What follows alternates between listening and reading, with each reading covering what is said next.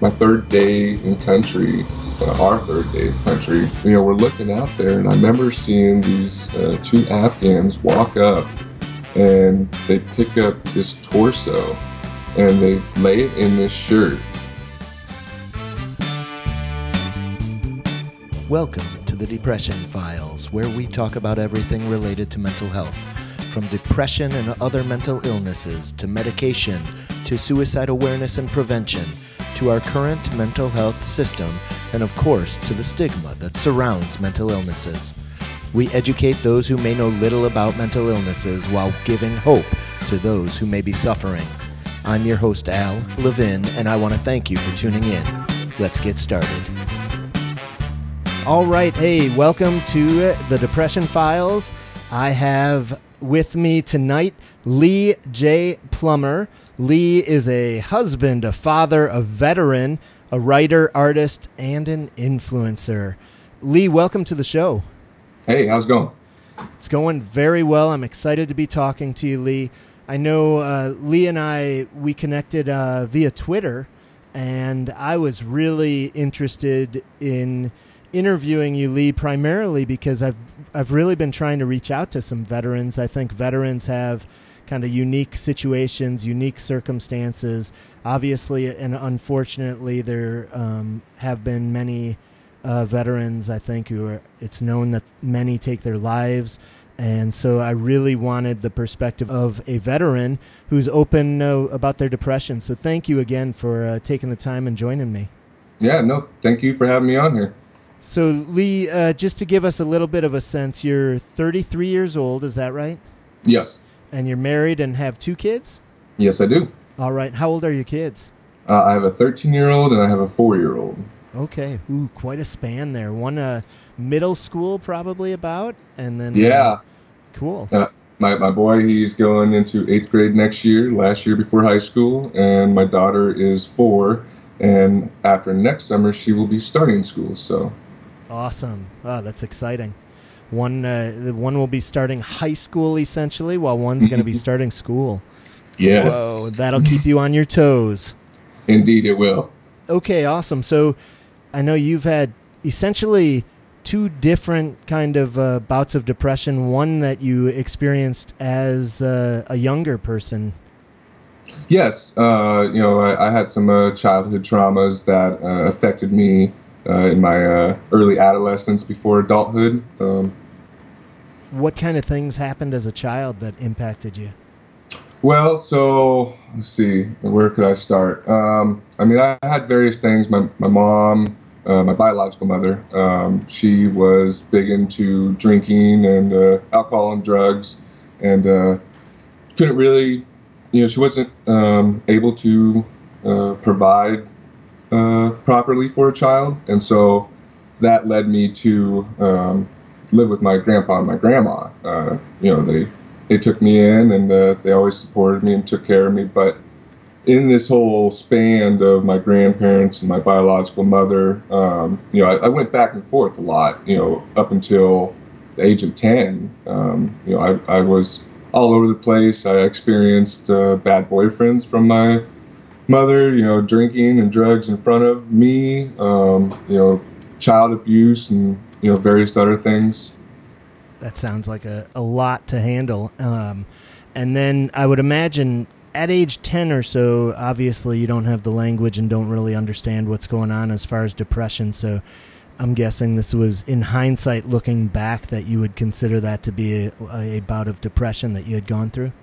It was, and so I mean, it, it came in later years, and so you know, thankfully, and I, I, I honestly, I have to give the credit to uh, my grandpa and my grandma, you know, for everything they did for me because I, I was, I wasn't a disturbed child, you know, I wasn't damaged per se, uh, but uh, you know, I had this weight, you know, that was kind of building up inside of me, and you know, it didn't show itself until later, but at the age of ten my grandma uh, developed colon cancer, and well, actually, right before I turned 10. But my grandpa thought it would be best that I move up here with uh, his sister, my uh, great aunt and uncle, um, which eventually, you know, in the next coming years, they adopted me. But you know, I, I lost my my grandma, and you know, as I started this new life after 10, you know, I had the depression symptoms, you know, shy, being bullied, you know, I was very uh,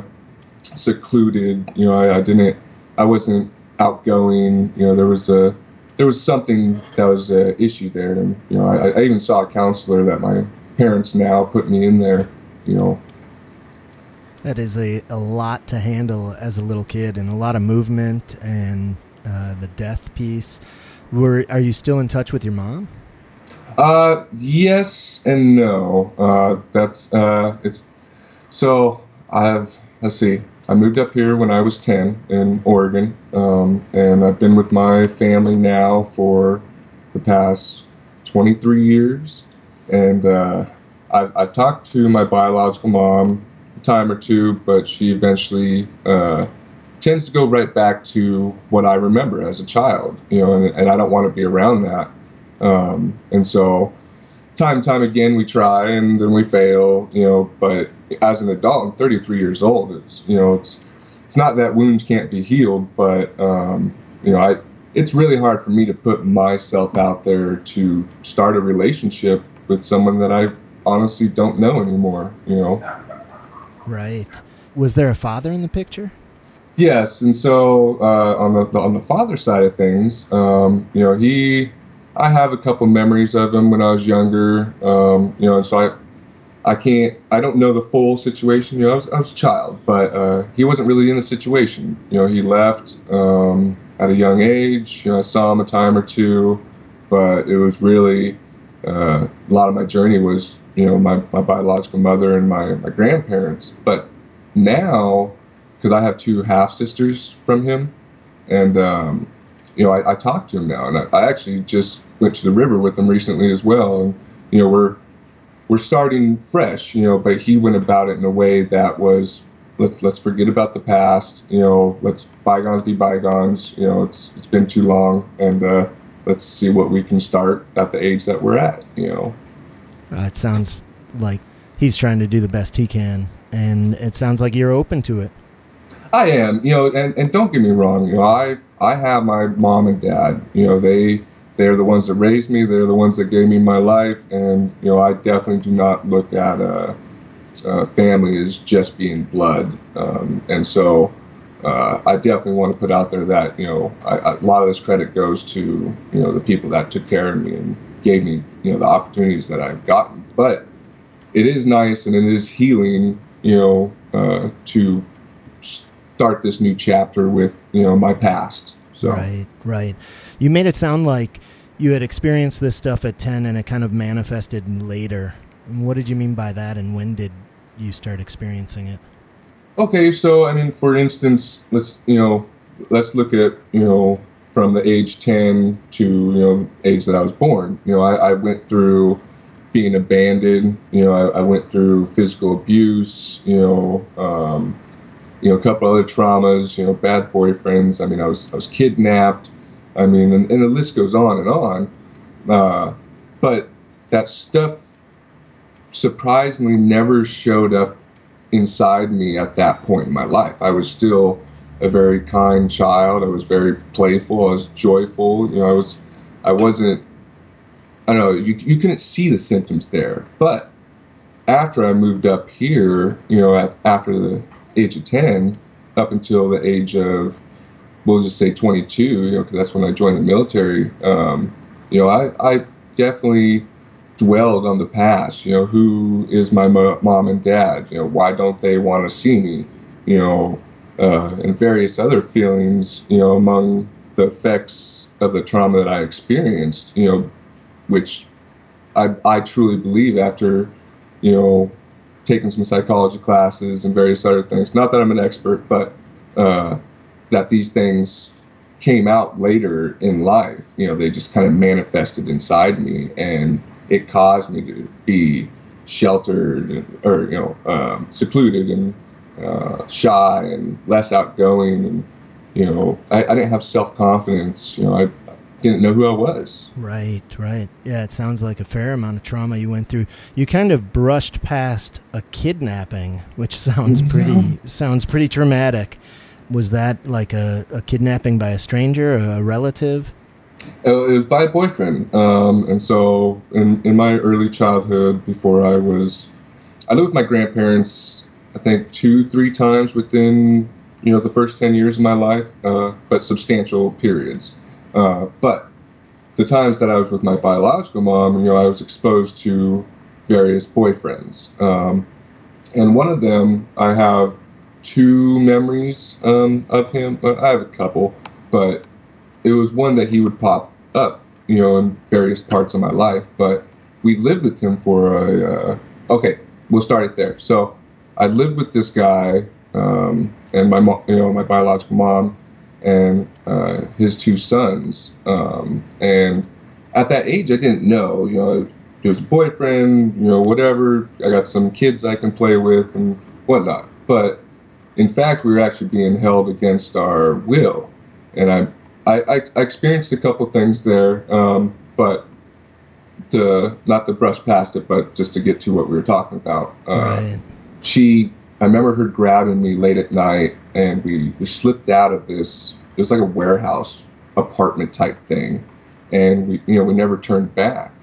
But uh, and then some point later, I, I, can't say if it was years or whatever, but we were living in an apartment. She had a new boyfriend, um, and this guy that we were living with came up and he, he nabbed me out of the uh, bushes and took me up to his apartment. And so he, he must have been watching us, you know. And I don't I don't know the story to why this person did that or you know what maybe my biological mother did or whatever. But he held me captive. Um, and I mean, I, I, swear I was there for. It seemed like a couple days back then. You know, it's, it's been a long time, but I remember the cops coming in and they busting down the door, and you know, they they took him and dragged him out, and he rolled down the stairs, and I got to go back with you know my, my mom at that time. Um, but you know, it was it was very traumatic. You know, and uh, going through this. Oh my uh, goodness! yeah, absolutely. And I know you mentioned uh, seeing a counselor. Is that some of what you were able to work through with a counselor? So, I mean, you got to remember, I was a child, and so yeah. you know my memories are somewhat faded, but I have a pretty good grasp of what happened. But right. when I moved up here, um, and I, I'm sure you know it was something along the lines of my grandparents and you know my my new family that I just you know moved up to Oregon with. You know, they were looking out for my better interests, and so they knew what I had been through. You know, they th- these weren't the first time that I ever met these people. You know, I, they were family. You know, they were right. aunt and uncle, and so I'd seen them as well. But that I went into counseling um, after I moved up here, uh, and I mean, all I really remember of it is being fun. You know, the people I get to see. You know, the counselor or whatever. You know, she was very just playful with kids, and you know, if you want to talk about anything, and you know, back then I I don't think I was really. I think I was oblivious to everything I went through. So at that point, I I think I just kind of skimmed through it, and you know, I got the check mark to good to go, and you know, I kept on being a child. Uh, but something was still dwelling inside, and I didn't know it at that point. You know. Right. Right. So then, you know, middle school, high school, would you consider those to be pretty typical years? Yeah, I mean, I, I had I had my bullies, and, and that's what I mean by it. You know, I wasn't.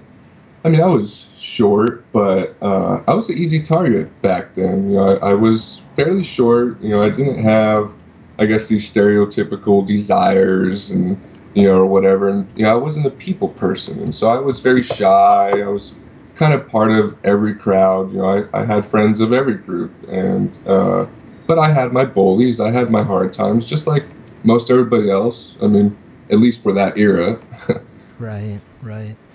And then take us uh, to the point of after high school.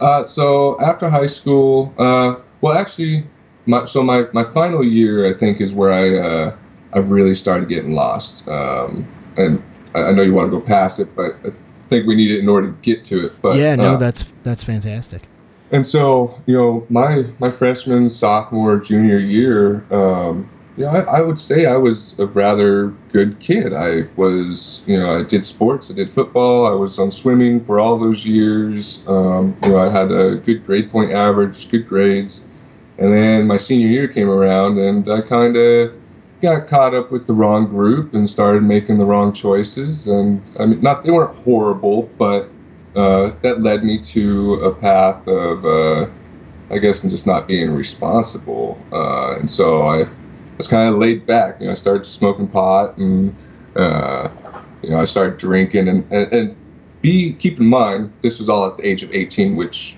amazes most people. But I didn't smoke any or drink until the age of 18. Right. Uh, but you know, I started that, and you know, I started this lifestyle of partying, and you know, kind of the carefree attitude, and not really worrying about what was in front of me. And I was wrapped around a girl that just was not good for me. Uh, and so, I mean, from the age 18 to 22, you know, I, I, I had this failed relationship of three years. You know, I, I worked, God, I think up to the point I joined the military, I must have had like 13 jobs. Uh, well, keep in mind though, I, it's not that I got fired from these jobs, but I just could never find what I wanted, and so I, I, I searched for money. You know, that realistic, you know, honestly, and uh, you know, I, I'd be a gas pump attendant, and I'd do that for a little bit. Like, no, I want more. You know, so I'd, I'd quit and I'd go to the next thing, and so I did a lot of jumping around, not realizing that it'd have a negative effect for finding an actual career.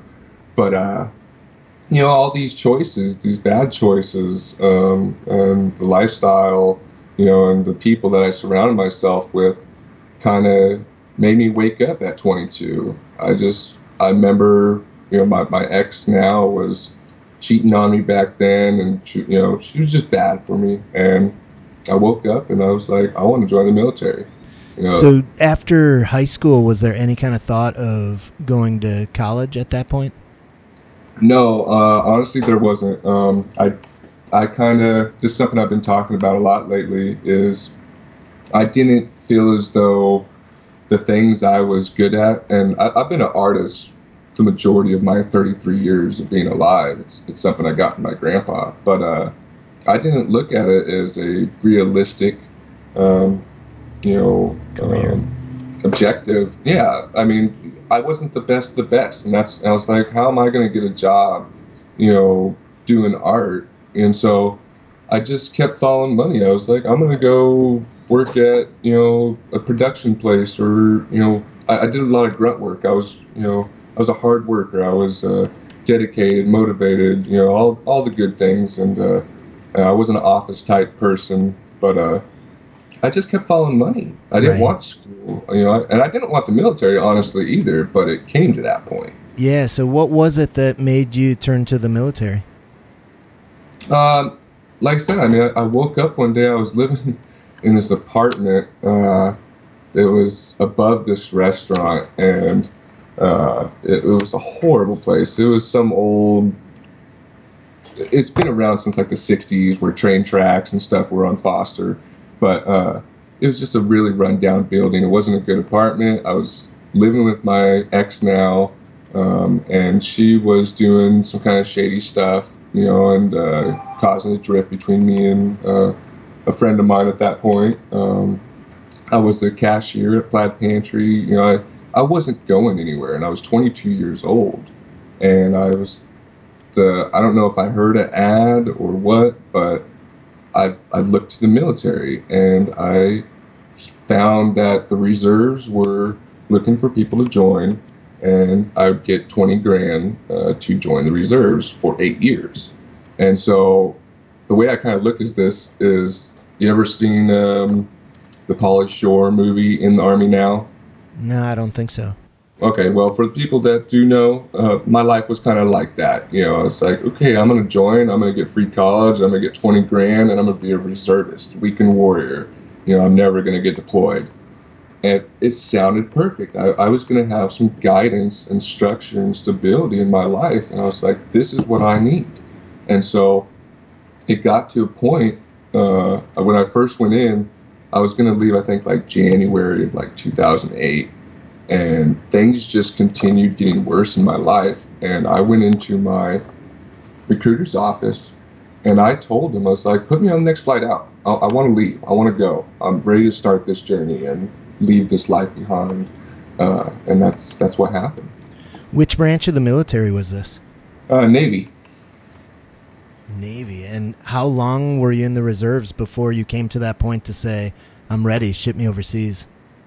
Well, so that wasn't a choice of mine. Um, that was I, that's kind of the, the way reservists work. You know, we're it's exactly what it says. We're on reserve. You know, and so when something comes about, whether we're in a peacetime or a wartime, reservists get called, and so does active duty. But you know, that's our duty. We we make sure we're mob ready. Um, but uh, yeah, I, I, didn't make a choice. I, I joined and things were going well. I, I, I, fell in love with the military, and in 2010, I got told I was on the deployment going to Afghanistan.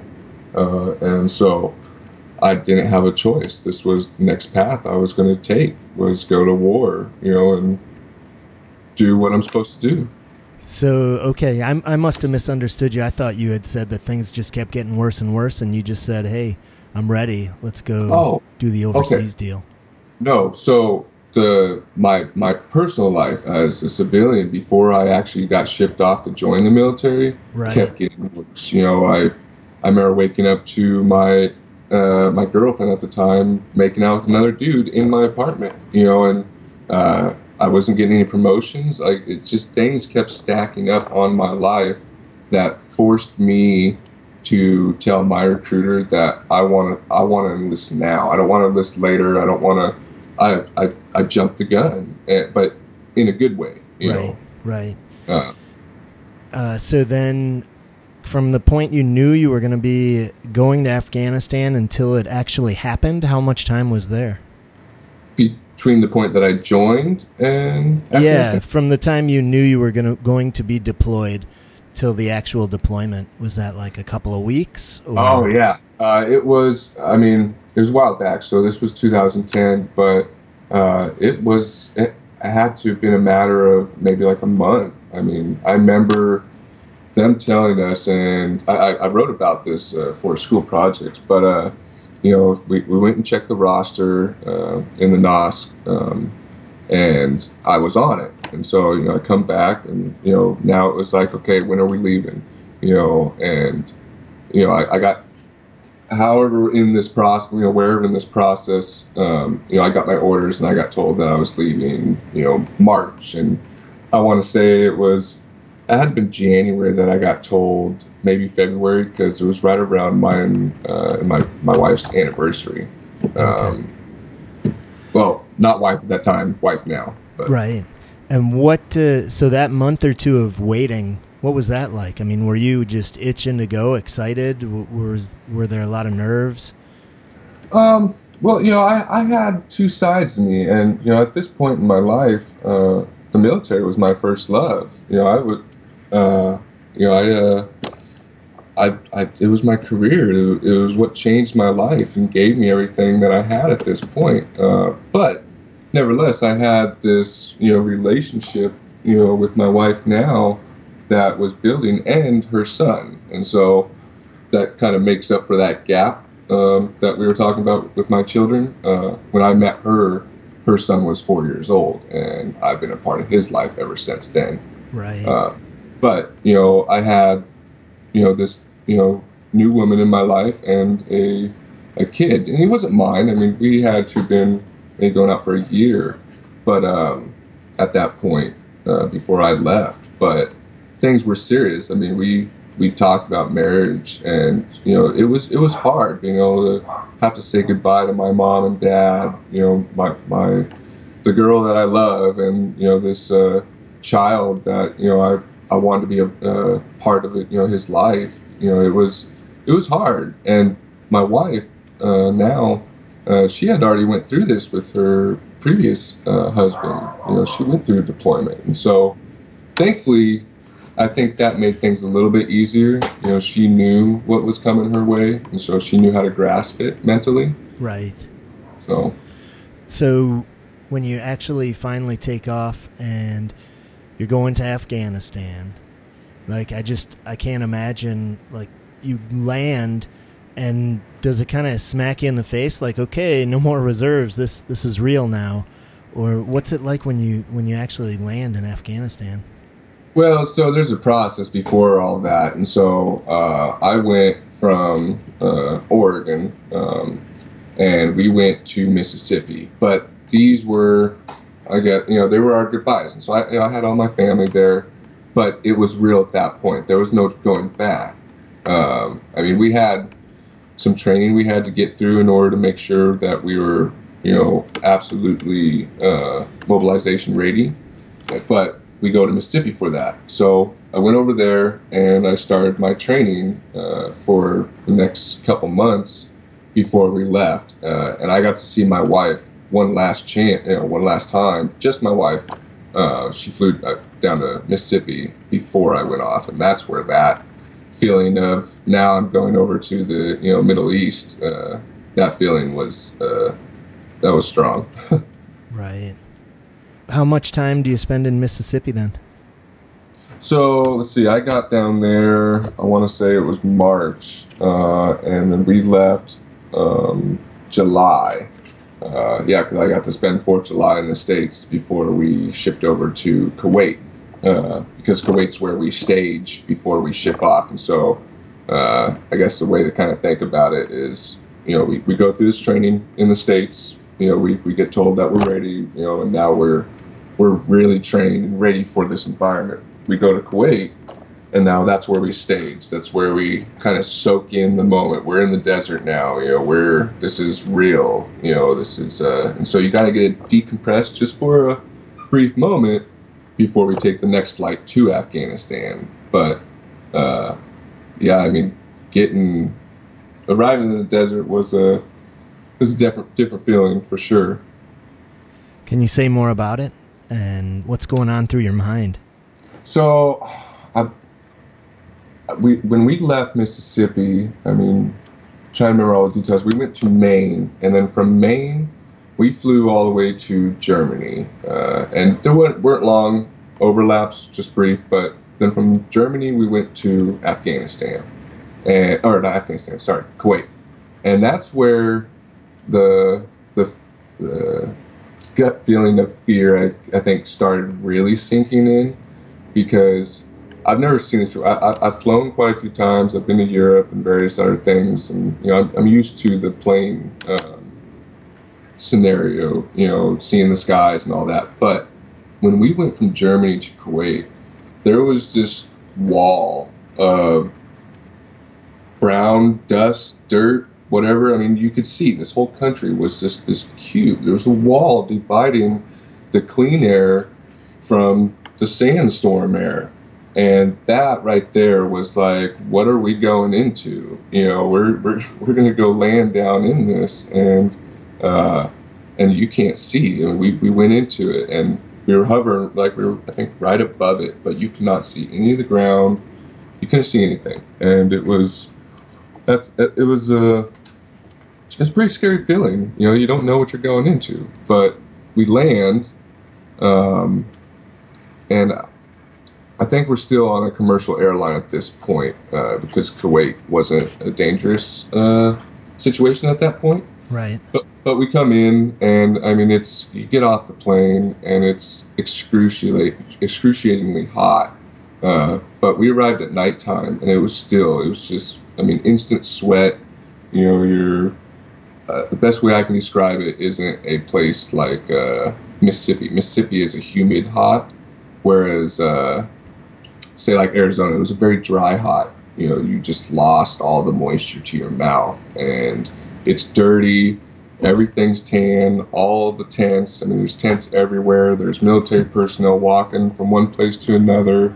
You know, everybody's got a job. You know, we're getting shuffled to these tents with our gear that we've just shipped you know, overseas, and uh, you know, it's very go go go. Um, and then we finally get a rest at the end of that first night, uh, and it's it's not scary there because it's Kuwait. We're not getting, you know, we're not in the war zone yet. So right. And then how about uh, actually heading towards the war zone? So we, I think we, I want to say we spent like maybe like a week or two in Kuwait, and uh, I, I, you know, we were ready. You know, we went through the stuff we had to, and so we, we get on this plane. How many guys are you with? Uh, I think our battalion, uh, just our battalion alone, I want to say we must have been like 600. Wow. Um, you know, but there was many other forces over there, and you know, the Navy wasn't the only one. right. Uh, and to clarify on that too, because a lot of people, uh, or many people, don't know that, you know, don't understand. Well, why is the Navy in the desert? You know, well, I was a CB, uh, and so we were a construction battalion. Um, but yeah, so you know, we we get ready and we get our bags and everything's loaded up, and I want to say. I have to look it up. I'm sorry, but it's either a C-130 or a C-115 uh, or C- C-115. But the plane that we took can do a vertical dive, basically.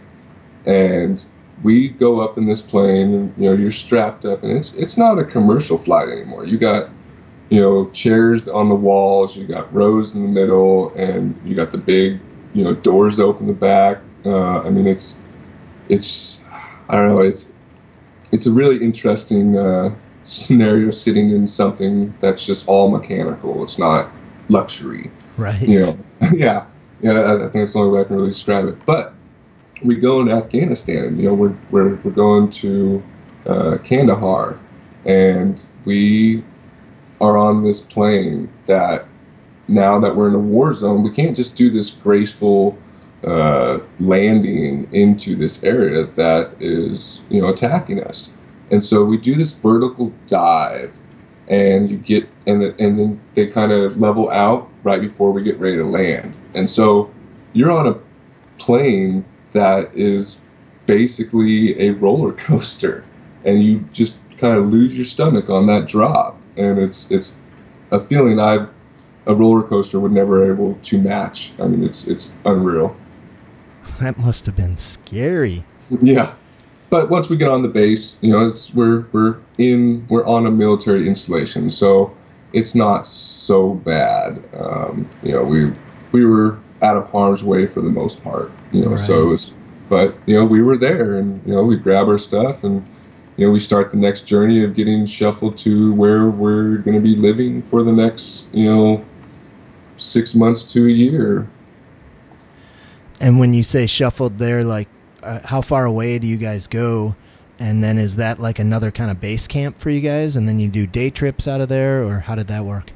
Well, so I was on. Uh, well, I, I trained uh, as a part of convoy security element um, and uh, CSE, and so they we ran gun trucks and we would, um, you know, take uh, the line haul or other people. We would take them to the destination that they needed to go, so they could drop the supplies. And so that was my job. I was a driver. Uh, I did comms, uh, and I was uh, qualified as a gunner as well. So, uh, not to go too far back in time, but I was trained on convoy security element. But they dropped the second team, and we turned it. They got turned into line haul. So we still worked as one unit, but two different names, just in case anybody's listening to this, and you know, I'm not trying to steal anybody's credit, so I want to get all the facts. Right. you know, it, it happens. You know, I, I don't want to be like, oh, I was convoy. I was trained convoy, but I was still in it just as much as they were. Uh, but um, we go to you know this base, and uh, it's basically like a city. I mean, we have a boardwalk. There's places to eat. There's gyms. There's barracks to go. You know, there's chow halls. There's you know the working installations. And then there's the various groups. You know, you have the Army section, you have the Navy section, you have the other countries' forces that are staged all over the place. But uh, my and we didn't start as soon as we got there, and we had to kind of get introduced to you know the country. Uh, Were all these different groups uh, pretty much getting along and supporting one another, or was there a bit of a rivalry between them all? Well, I mean, I, I guess you know services always have their rivalries, uh, but no, we were working as one unit. We were all allies. You know, we we all shared the same places, and we all did the same job in a sense. I mean, we all had our own, but I mean, every force that was there, um, you know, they were all an asset to what was going on in Afghanistan. Right. So other than like a friendly rivalry between different branches of the military, people were supportive of one another and, and knew you were working together for the same mission. Oh, of course, yes. Yeah. You know, um, you know, but yeah. Um, and so go you would essentially be driving taking taking artillery to places did you say i'm sorry So the way, so what we did was, you know, we had our our CS, uh, our, our convoy team, um, and I believe it was six, seven uh, gun trucks, uh, MRAPs. Um, I can't remember what the acronym stands for. Sorry, but um, but we would take these vehic these heavily armored vehicles, uh, these gun trucks, uh, and they would drive those, and we would have 50 cal gunners, and we would have 240 Bravo gunners. But now the other part of the team, which I was a part of, uh, was uh, line haul, and so we drove basically like cargo trucks. We would drive, you know, a, a, a gas truck for fuel, and so the, the the convoy team protected us, you know, and we would drive within the group, you know, spread out, and then we would go deliver whatever supplies needed to be. You know, maybe we were setting up a fob and we needed to go ship out some HESCO barriers, you know, or um, some people would be in remote locations and you know they need uh, a replenish of supplies, and you know we would take MREs and you know whatever various supplies that we would uh, that they would need, uh, we would take it to them uh, at the risk of you know going through the terrain of Afghanistan.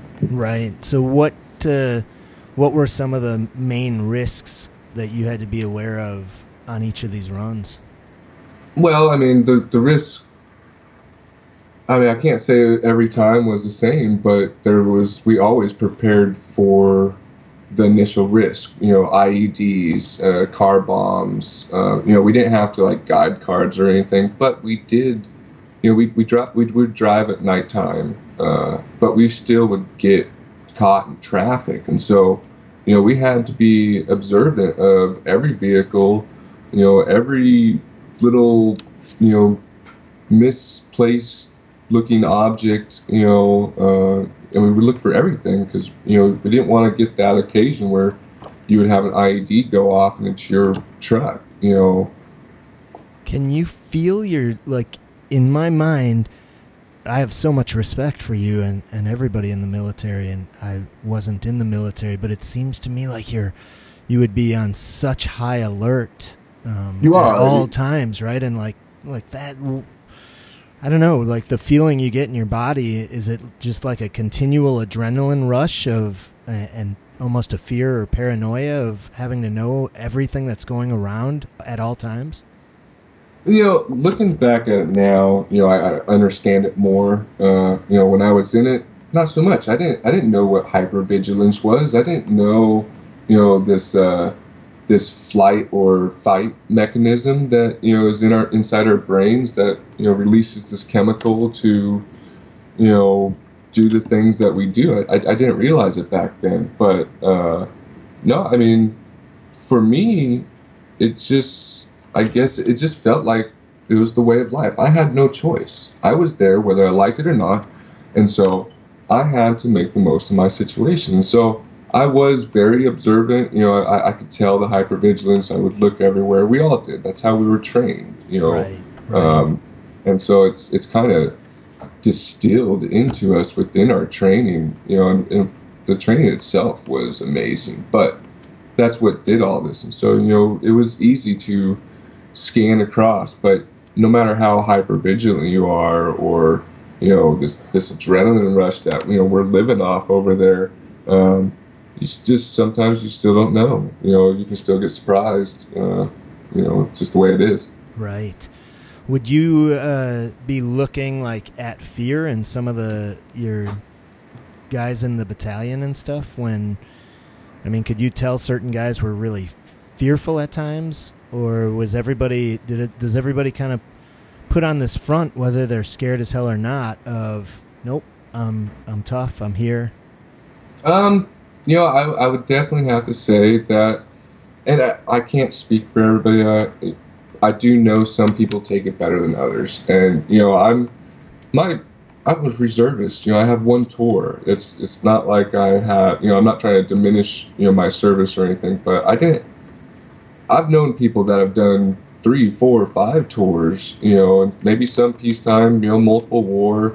You know, and and have a family, and you know they're still doing it. You know, and I I didn't. So I, I don't I don't dwell on the fact that we all can take it differently. But yes, I think many of us we put this face on. We we put this front. You know, we're we're in the military. You know, if we don't do it, who else is going to? You know, and so we, we bury that stuff down because we have a job to do. We don't have time to uh, cry. We don't have time to uh, be scared of it because whether we like it or not, you know, the convoy's rolling out, and uh, you know, you, you gotta just kind of swallow it deep, you know. But you would see some people that it would uh, affect them, and it affected me, uh, especially while I was there. But I, I couldn't do nothing about it. Right. And I know it sounded like you were in some pretty traumatic uh, situations while you were there. Yeah, I mean, I, I saw my fair share uh, for you know my life, uh, but uh, I guess where I could start is um, my third day in country, uh, our third day in country. Uh, we were going, we were still getting introduced to the country. You know, we weren't convoy ready, um, and so we were learning about IEDs at this point.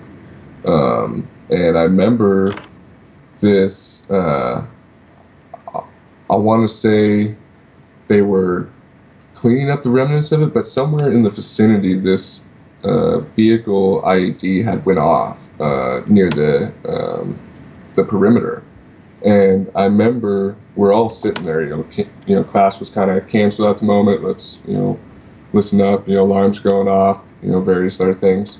And you know, we're looking out there, and I remember seeing these uh, two Afghans walk up and they pick up this torso and they lay it in this shirt. Uh, and this is the body of the person that you know had blown themselves up. Um, but they wrapped, they, they laid it in the shirt, they wrapped it up, they threw it over their back, and they walked away. And this was my third day in Afghanistan, uh, seeing this, and that at that point it was, all right, this is real. this, right. this just happened. You know, uh, it just it sounds so uh, incredibly scary.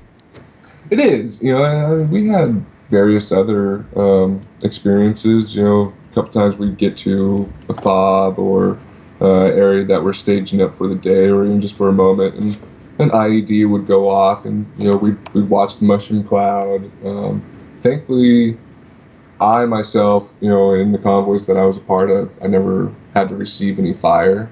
Um, that was I'm, I'm heavily thankful for that you know but uh, we did have one of our vehicles got hit by anti-personnel mine um, and it blew off the whole front of the vehicle.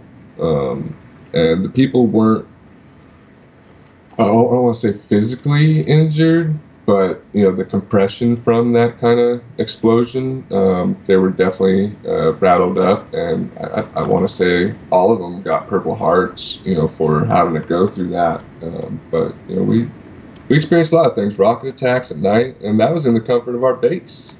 You know, um, yeah, I mean, quite a few memories. What kind of attack did you say at base? Rocket attacks, and so um, whether uh, I, I can't I don't know which one or which if it was a rocket or a howitzer. I mean, but nevertheless, at nighttime we would have, and this was the most frequent event that we would go through. Uh, but the alarms would go off uh, when you know danger is coming our way, and so they'd go off, and you know we'd come out, and night after night, and the, the alarms mean getting bunkers, and so you know there's grab your rifle, get your armor vest, and get to the bunkers, whether you're in pajamas or whatever. You know, it's it's not a time to comb your hair. It's not a time to brush your teeth. It's get down to bunkers. It's for your safety.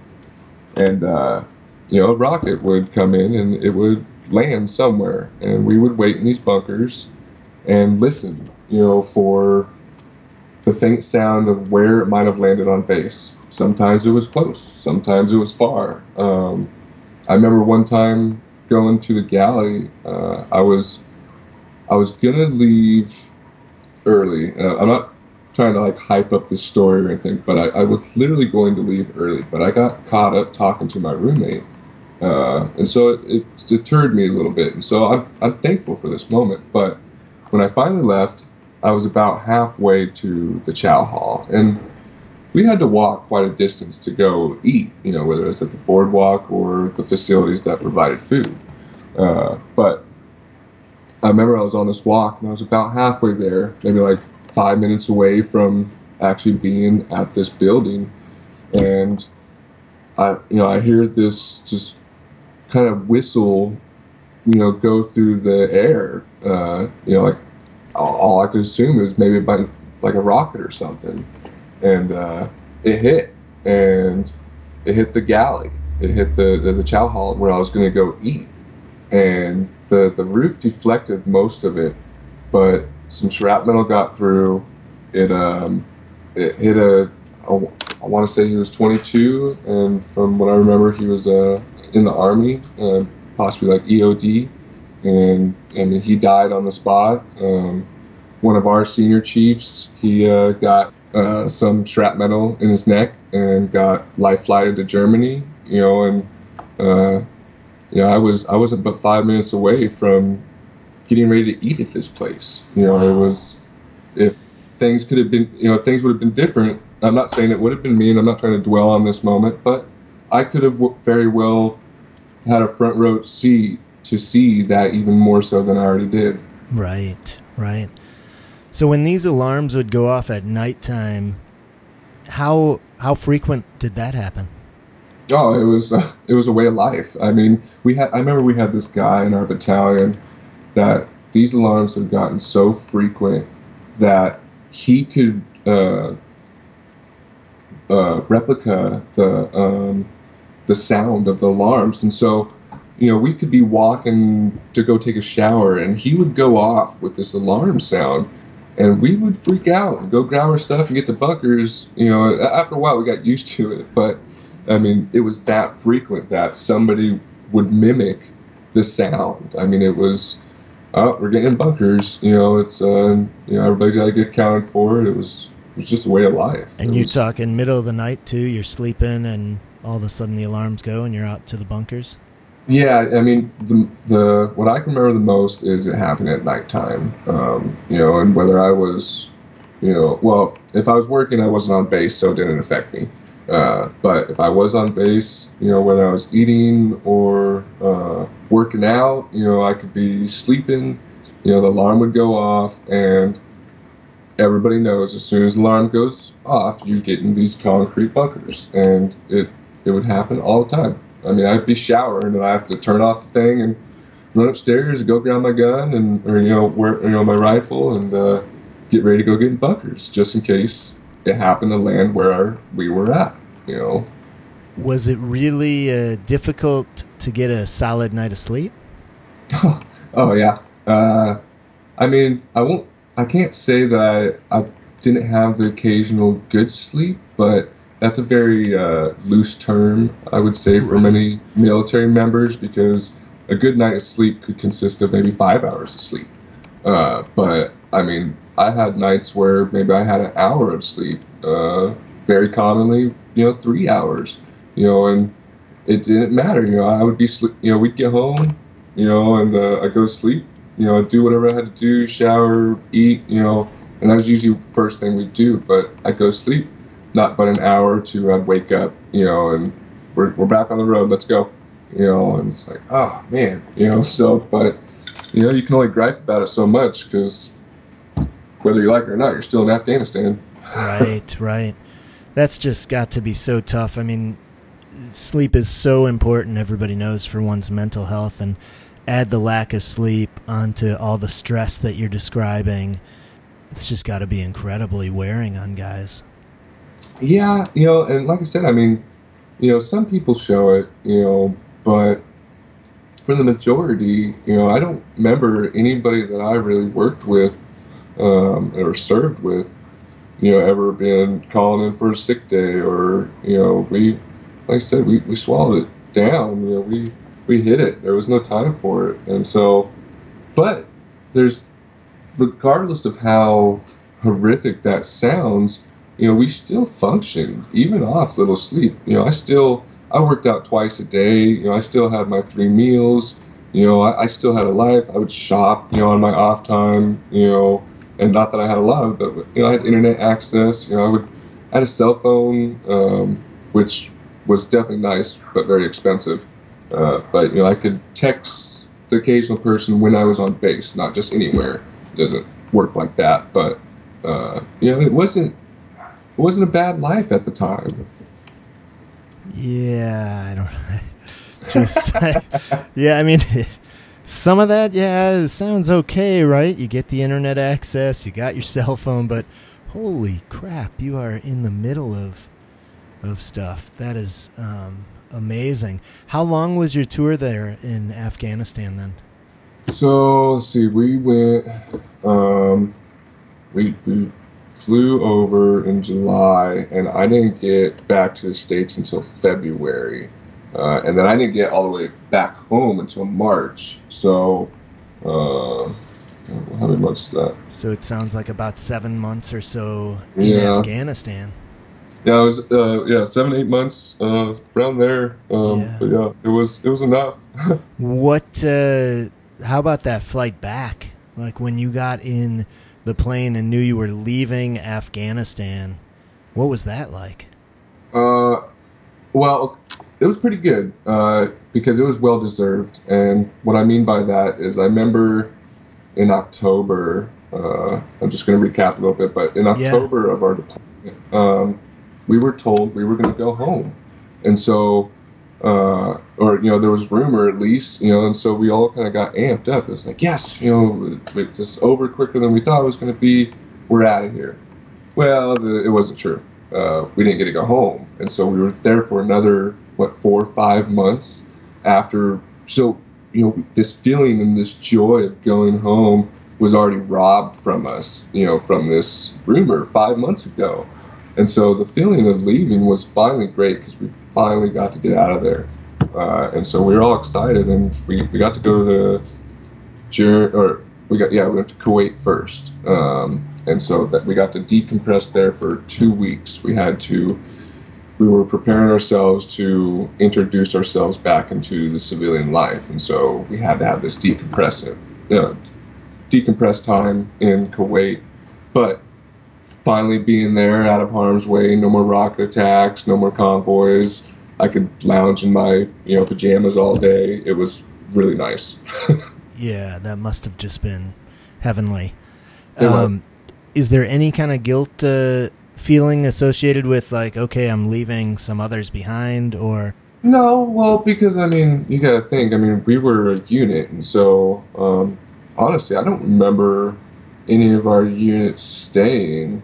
I, could be wrong, but um, yeah, we all went home at the same time. I mean, we made friends with you know army battalions, and, and we even had a senior chief that was part of our battalion, but he was working. He was a independent contractor, and so he was actually over there working as an independent contractor while we were serving.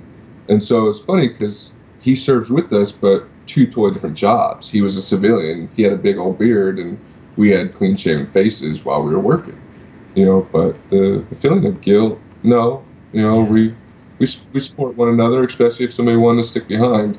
You know, and, and if that person was disturbed or had issues, you know, we, we look out for one another. You know, of course, we, it would affect us somehow if we just turned our backs to them. right? So was the return home like getting home? You you come back and you have your wife and the kids, right? That you come back to. No, uh, that's not how it works for me, anyways. Uh, maybe some people, but um, we went from Kuwait to Germany, uh, and so once we were done with our decompress, we started our travel towards the states, uh, and that was, I mean, however long it took to fly from Germany and whatnot to get back to Mississippi. But I remember we first stopped in Germany, and that was a memorable experience because, uh, for one, we were finally able to have a beer. And so after seven months of being really good and not getting to have anything to drink. And not that we all are big drinkers, but you know, we oh, yeah. were, you know, we don't get to relax, relax. We just get, you know, to survive, I guess. But we got to have two beers in the airport, and so it was amazing. And not that German beer is the greatest, and sorry to say, and I am German too, but it's very strong, it's very rich, but it was rewarding. Oh, and oh, it's just the whole feeling and the whole concept. I, I would imagine too, like you said, like finally being able to have that. Yes. So it's probably so much more than just the taste of the beer going down, right? That had so much meaning to it. I would imagine. Well, and to top it off, and so uh, unfortunately, I am a smoker. Uh, I do smoke cigarettes, um, and I'm not proud of that. But uh, a lot of us smoked over there, and the the thing that was I think really uplifting, at least for me, was in the German uh, airport. There is a designated non-smoking area, and so all the smokers were just laughing because we didn't have to go to the designated smokers area. All the non-smokers had to leave and go to the designated non-smoker. right. So it's like, yeah, uh, that's funny. But you know, we, it, it, was a good feeling, you know. But then from there, you know, we, we head to Mississippi, and uh, I wasn't happy about it because I didn't have the money, uh, and you know, it's kind of hard to plan your family to arrive uh, or be there for your arrival in a whole other state. And so to get everybody that I loved and that was waiting for me from Oregon to Mississippi wasn't realistic. And so I had no one waiting for me you know, I, I came back to the States and got to see all these people with, you know, joyous faces for the family that, you know, came out to see him. But, you know, I was, and I'm not putting guilt on my family or anybody like that, but it was just a very lonely feeling, you know, finally being, you know, in the United States and not having, you know, those there that loved me, you know, that was, that was pretty hard. Right. And how long did you spend in Mississippi then? So I believe we got back in February, and uh, I don't. I might have been there till April, uh, which made it even harder because once again we had to go through the next step. You know, they they start evaluating us. You know, do you have any effects? You know, do you have any nightmares? You know, and you start getting this kind of like it's to me it was almost a third degree because no matter how much they design the, the, uh, how we decompress when we come back home. Um, I think there's still a lot of variables that aren't accounted for, and so I didn't want to get poked and prodded. I already didn't feel good because my family wasn't there, and so you know I had uh, some advice from a, another uh, troop that you know had been through this and before I started this process, and um, they were like, "Well, what do you want to do? You want to go home, or do you want to be stuck here?" and I said I want to go home. And so that that starts me into my next chapter of the VA. But uh, you know, I, I, I lied. I, I honestly lied. Um, you know, and so when they asked questions of, do I have anxiety? Do I have uh, nightmares, insomnia? You know, the whole list of things. You know, I, I kind of watered it down. You know, no, I'm fine. I, I brushed it off. You know, and I was 25. I was young and dumb, you know, and I thought I was going to bounce back from these things, and so that reassured my uh, decision to tell them that no, I don't have issues, and you know, I want to go home. And so, you know, spending the next, you know, however long there, uh, you know, I finally um, got through it all and got to head back home uh, at the cost of not documenting uh, my issues. And did that come? Uh, back with some consequences for not having reported it immediately? Well, no. It was it, the the only consequence to it is um, the the issues, you know, such as PTSD, insomnia. You know, the uh, I have various aches and pains. You know, my my shoulders are pretty much blown. My, my knees are uh, they give me issues. I mean, I'm not not I mean, I can still walk and I can still lift stuff and all that, but there's just certain things I can't do anymore because of the wear and tear I've done to my body from uh, what I did in the military. And so now trying to prove that it's service related uh, with the VA has become a very long uh, and drowned out process. I've been fighting them since uh, 2014, uh, I believe. Yeah, uh, took a little while, and once finally, things finally started, to, well, not finally, but started affecting me, uh, I, I started trying to get my benefits, and because I don't have it in my records, makes the battle a little bit harder. And so all I got is uh, on the books is insomnia, which doesn't provide for family, and that's not why I'm doing it. But you know, it's uh, it's hard, you know, having to deal with the issues that I have, but also having to provide for a family. You know, Right. So I know you made it sound like it's much more difficult. Are you still able to get those services that you deserve? Um, are they supporting you with so. the Okay. Uh, well, I, I got lawyer uh, a little while back, and uh, you know they're helping me out. But this system for the disabled veterans, um, you know, it's it's a horrible system. I'm not gonna lie. I I hate being a part of it. I hate getting a phone call once a year and being like, oh, you know, we'll, we're we're we're getting close to working on yours. Like, really? I mean, it's been a year. Now it's been two years. Now it's you know, it's 2018 and I deployed in 2010, uh, and I, I only have on the books is insomnia, yet I deal with PTSD, I deal with anxiety, and I can't prove it. And so I have to manage myself and the issues that I received from going to war while also having to try and make an income for my family. So you're getting no support from the VA right now for the PTSD and anxiety and such.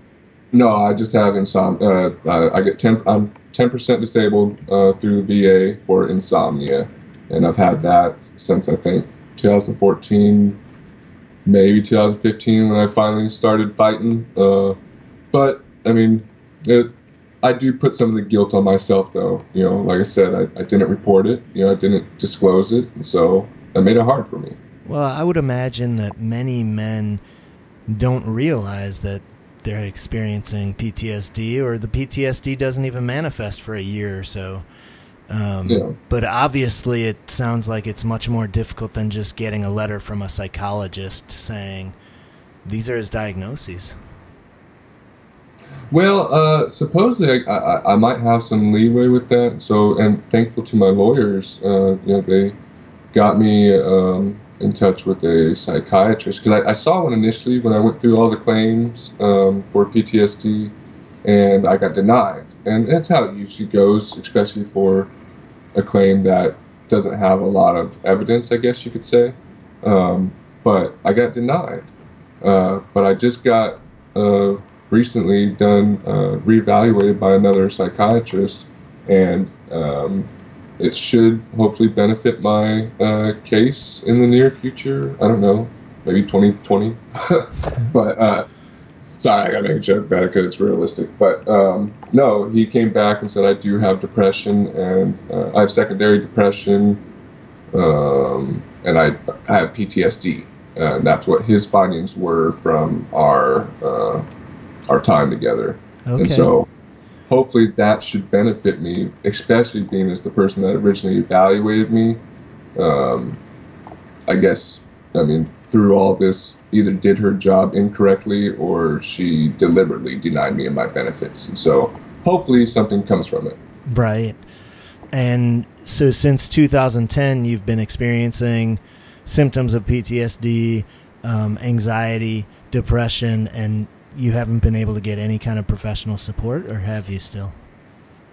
Well, so see now here's the other thing, and so you know initially, you know when I uh, came home, you know I was 25, um, yeah, 25, and um, I felt I was young. I mean, a lot of us feel this way. You know, you, you get an injury, and you know the next day you're you're back up and running. You know, I I, I still had that mentality that I'm young. I'm gonna bounce back. You know, this minor knee issue that's not gonna bug me in the you know a couple months or you know the shoulder that you know from throwing bags and doing various other things.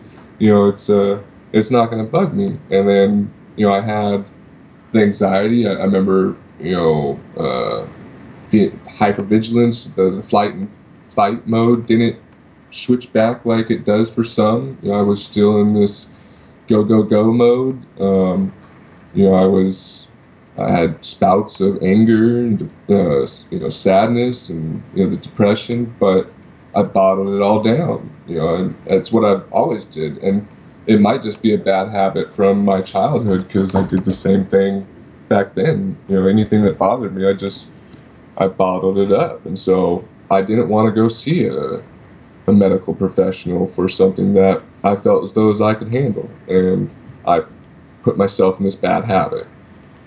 And I know you just mentioned how you were recently evaluated um, and given a diagnosis, but prior to that, you haven't you you really haven't had any kind of psychological support at all, or or are you just referring to well okay, immediately so, upon your return, not wanting to to deal with it? How long did you live? I guess my question is, after returning 2010, how long did you live before kind of admitting that you needed help and really seeking help? Well, I mean, I I, I managed. I mean, for the heck, it must have been. I mean, three years. I mean, I mean, I had issues, but I didn't. I didn't look at them as something. I don't know. I, I just I was blind to what they were at that time. But I I lived this when I came home. You know, I, I got my six months leave um, for unemployment, um, and then I also had uh, think a month or two that I accrued of vacation time, and so I had about eight months off. And so, you know, I, I got to spend it with my family. I was happy. You know, I had little spouts. You know a little anger, um, you know, various little things. But maybe it was part of my childhood and the things I went through. Uh, you know, I, I, I was able to hold grasp of what was going on for the most part, but I, I ignored it. And so I, I lived life. You know, I, I, went and got me a nice job. I, I worked up the ladder, um, and then it started really getting me. You know, the, the after about a couple years, uh, and we were told this too in Kuwait. You know, this was part of the decompress that some people it affects them right off the bat. Some people maybe a week later, maybe a year later, maybe ten years later.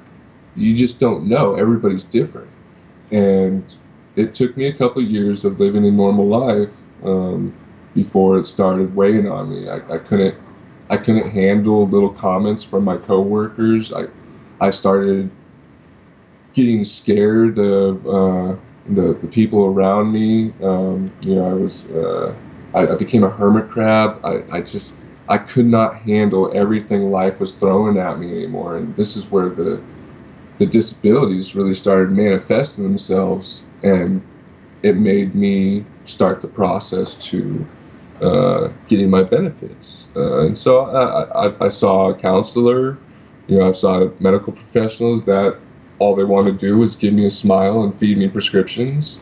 Um, you know, and I, I I, I, can honestly say through everything that I went through, whether it was a counselor, whether it was a doctor, my own doctor, the VA, I started to lose trust in the medical field and I wanted nothing to do with them because they weren't benefiting my life, they were making it worse. And once again, I had to take it upon myself to manage this by myself, like I always have. What kind of strategies were you using when you say just managing it yourself? Was it essentially just putting that mask on and just pretending that you were fine? It was. Uh, you know that I, you know, when when they first started coming out, I managed in the sense of fighting what it was trying to do to me, and so I kept persevering. You know, I, I, I kept going to work. I, I kept bringing money in, and I, I, I had well, I was four years. I worked my way up to a furnace operator at Precision Castparts. Uh, you know, I was it was a good job. I was making you know uh, 20 plus bucks an hour. You know, it was really provided, and I had a lot of overtime because I was a welder.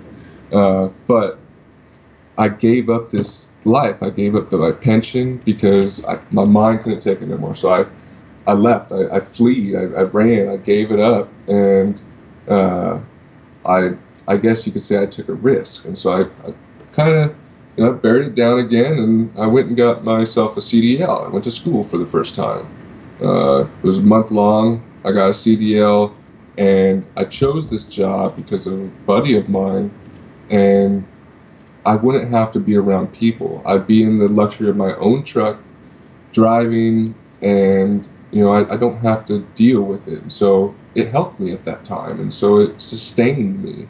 Um, but that only lasted for about a year before I got into a, a car accident on my own, um, on my own time, not as a truck driver. But um, that enhanced my issues and put me out of commission at the moment.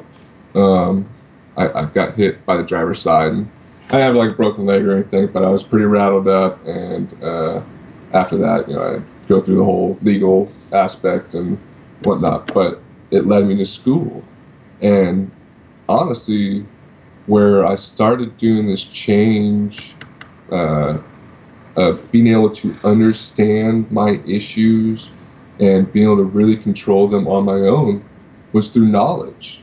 School did it for me. You know, taking classes like psychology um, or human development. You know, I, I was start I, I was able to find the understanding in my life lessons, and I, I started getting, you know, take back grasp of my mind again. You know, and heal instead of bottling it up. You know.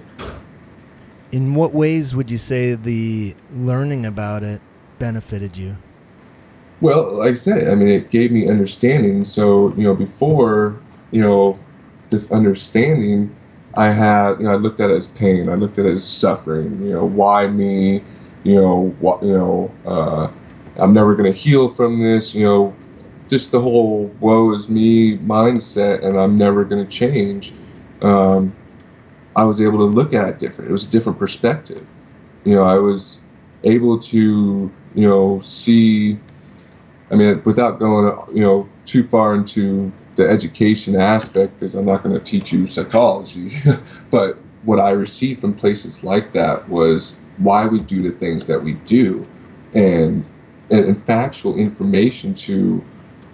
I mean, it almost, I guess, enlightened me. It, it just, I was able to go into this world that I was lost into for so long, and actually make a choice now instead of fight for survival. You know, I don't know if that clarifies your or answers yeah. your question. Yeah, absolutely. I think all of the the things that you were going through started to make a lot more sense as you learned about it.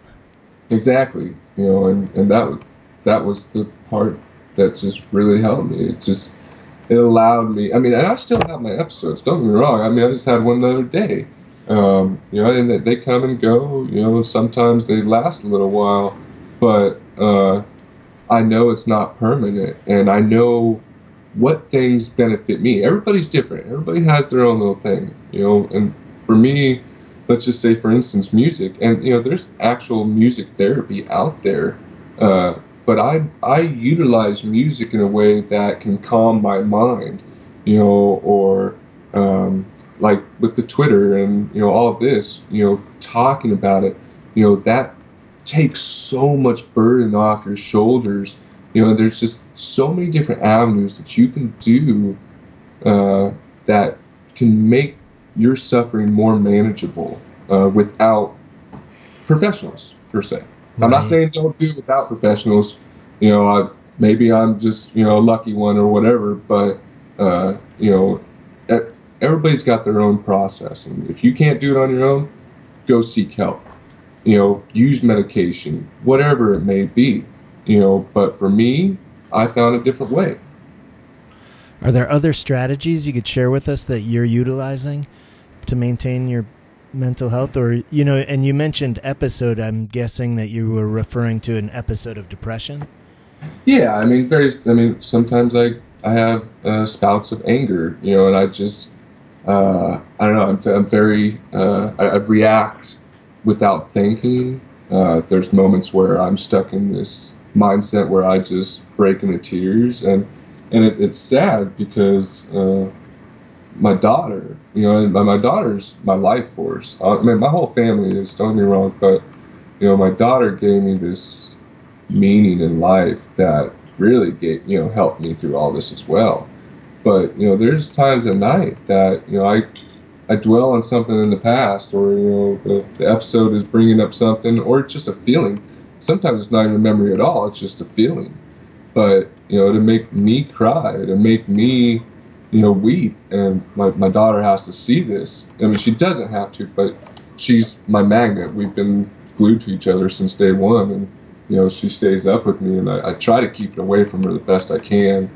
You know, but you know, it's it happens all the time. You know sometimes I go a month without having anything, and other months, you know, I'm I'm stuck in it for a month. You know. Uh, what is a like if you're stuck in an episode for a month? What does that month look like? Well, that month is just it's not very. Uh, I get, I'm not motivated, and I'm. That's my biggest thing is you know I find myself stuck, and I, I'm still. Uh, I don't like to leave my house. Um, you know, the mailman would come knock on the door, and I'll I'll go run and hide. Uh, you know, and and that's all the time. But the the month of these spouts, you know, I still do well at putting the face on, and so you know, during the day, you know, whether I have to go to school or uh, whether I'm taking care of my kids or talking to my wife, you know, I, I bottle it down and I do what I always have.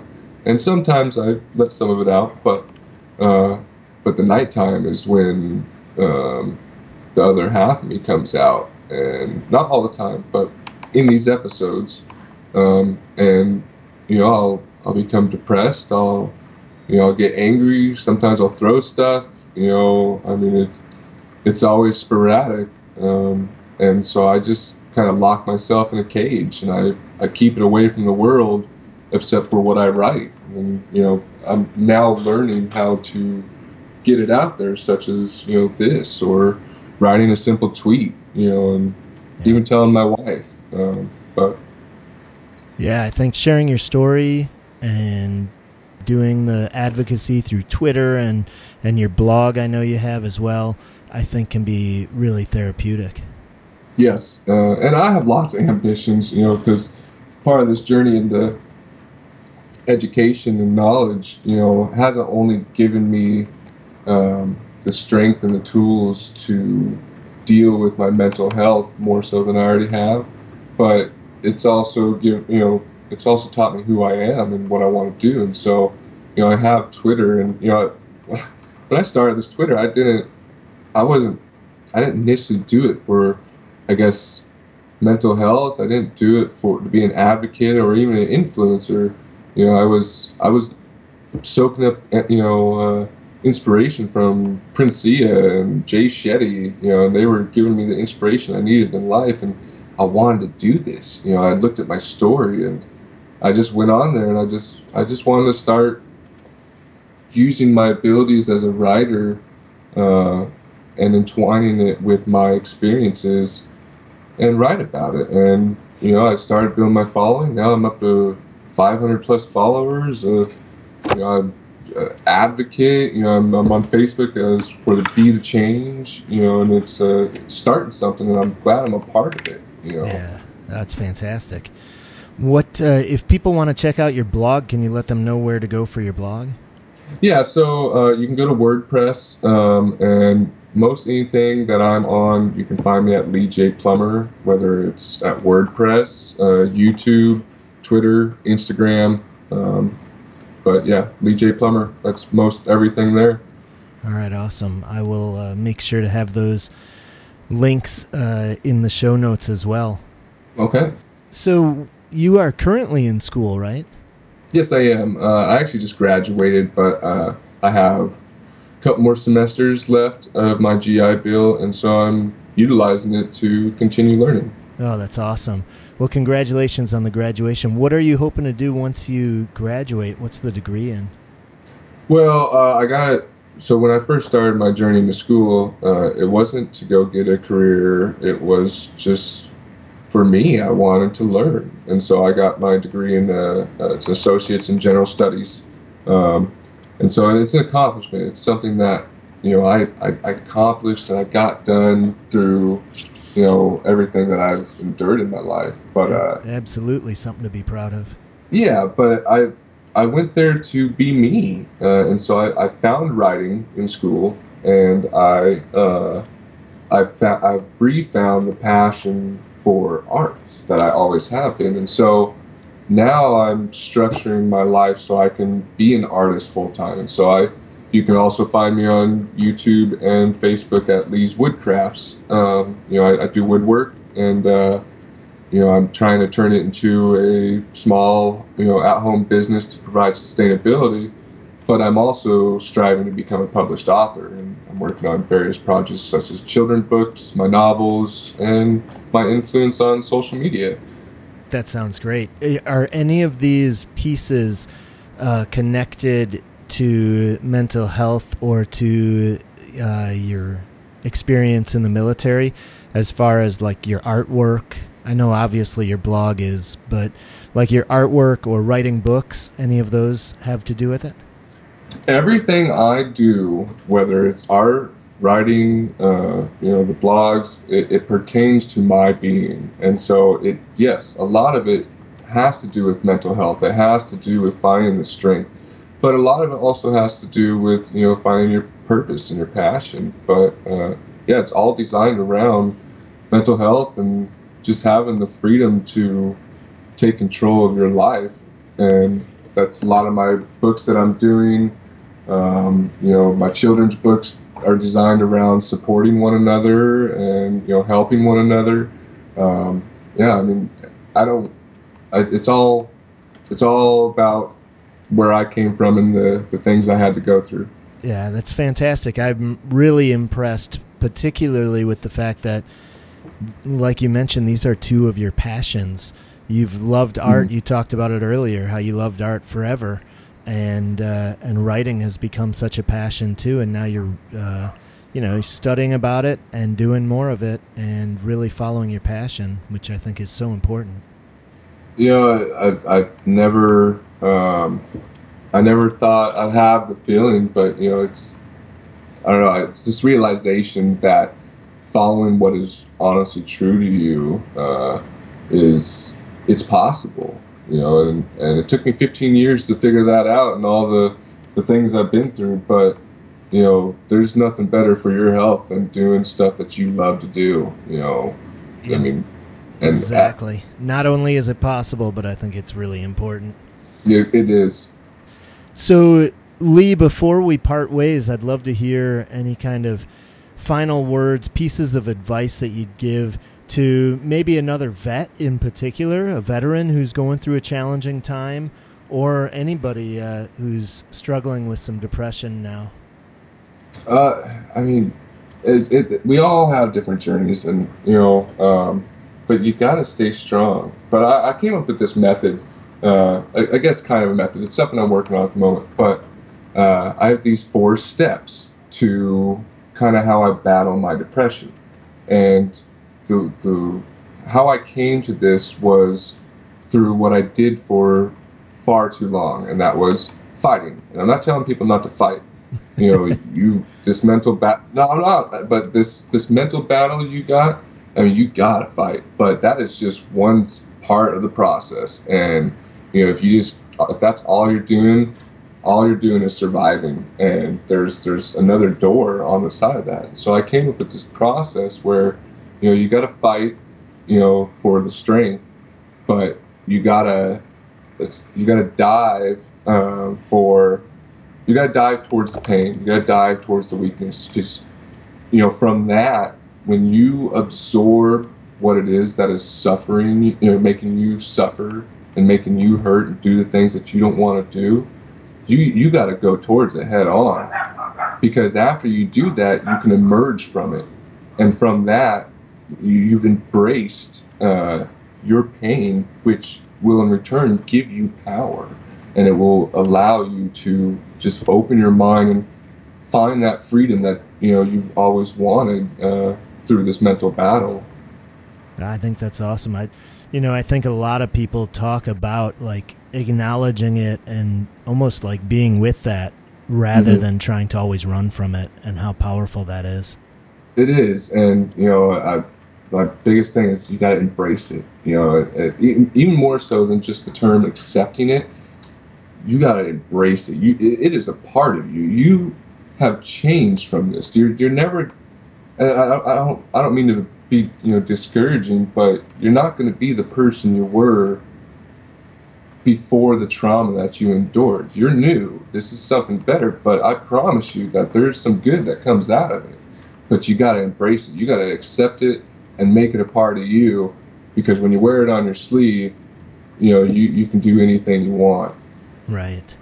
But uh, I do uh, actually, you know, on your note, um, I did want to touch base on one last thing, though. Yeah. I do cope. Um, I, I do have another medicine that I use, and uh, I live in Oregon, and so we are a state where um, marijuana is legalized uh, recreationally.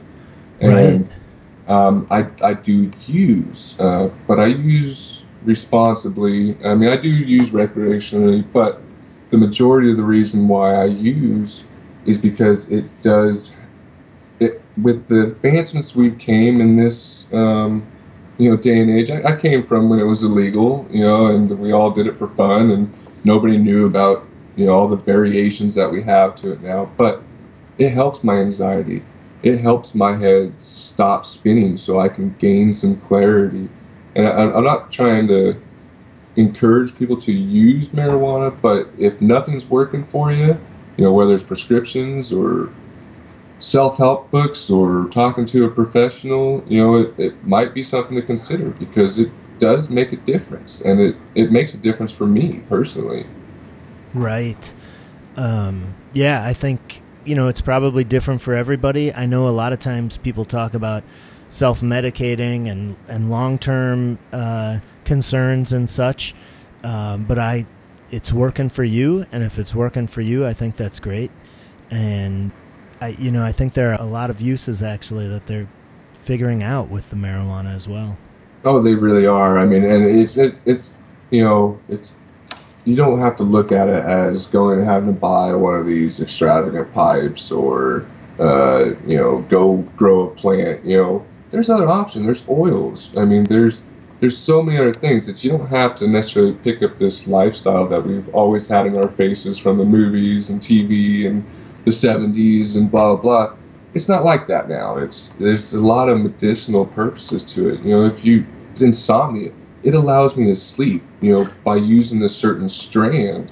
You know, there's just you got to be responsible with it, just like anything. But it's it's an option, and it it helps me. Yeah, no, I think that's fantastic, and I could um, definitely understand it helping with the insomnia piece. And insomnia, you know, at least my experience and from what I've learned from other men too, when they do go and get professional help, the first thing doctors typically want to do is get your sleep under control because it is so important.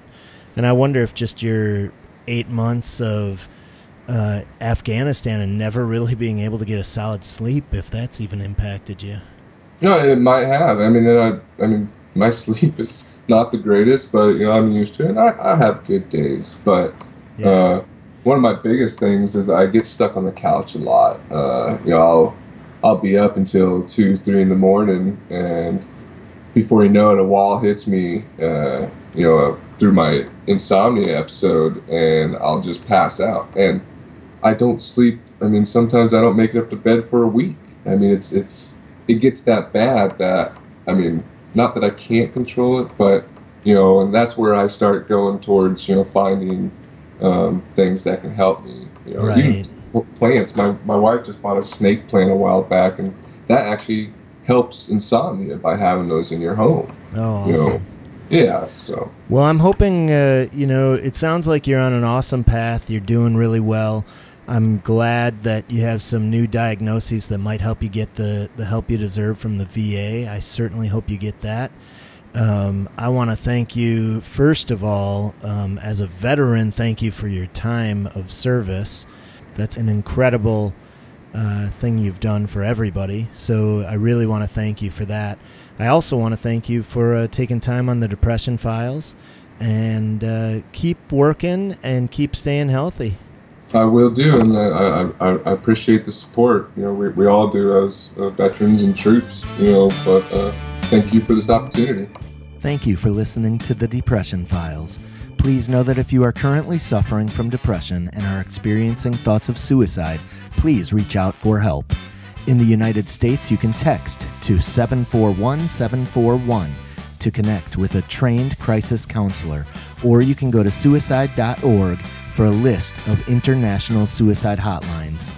If you're a man who has experienced depression and would like to be interviewed for the show, please reach out to me on Twitter at Al Levin 18. Thank you again for listening to the Depression Files.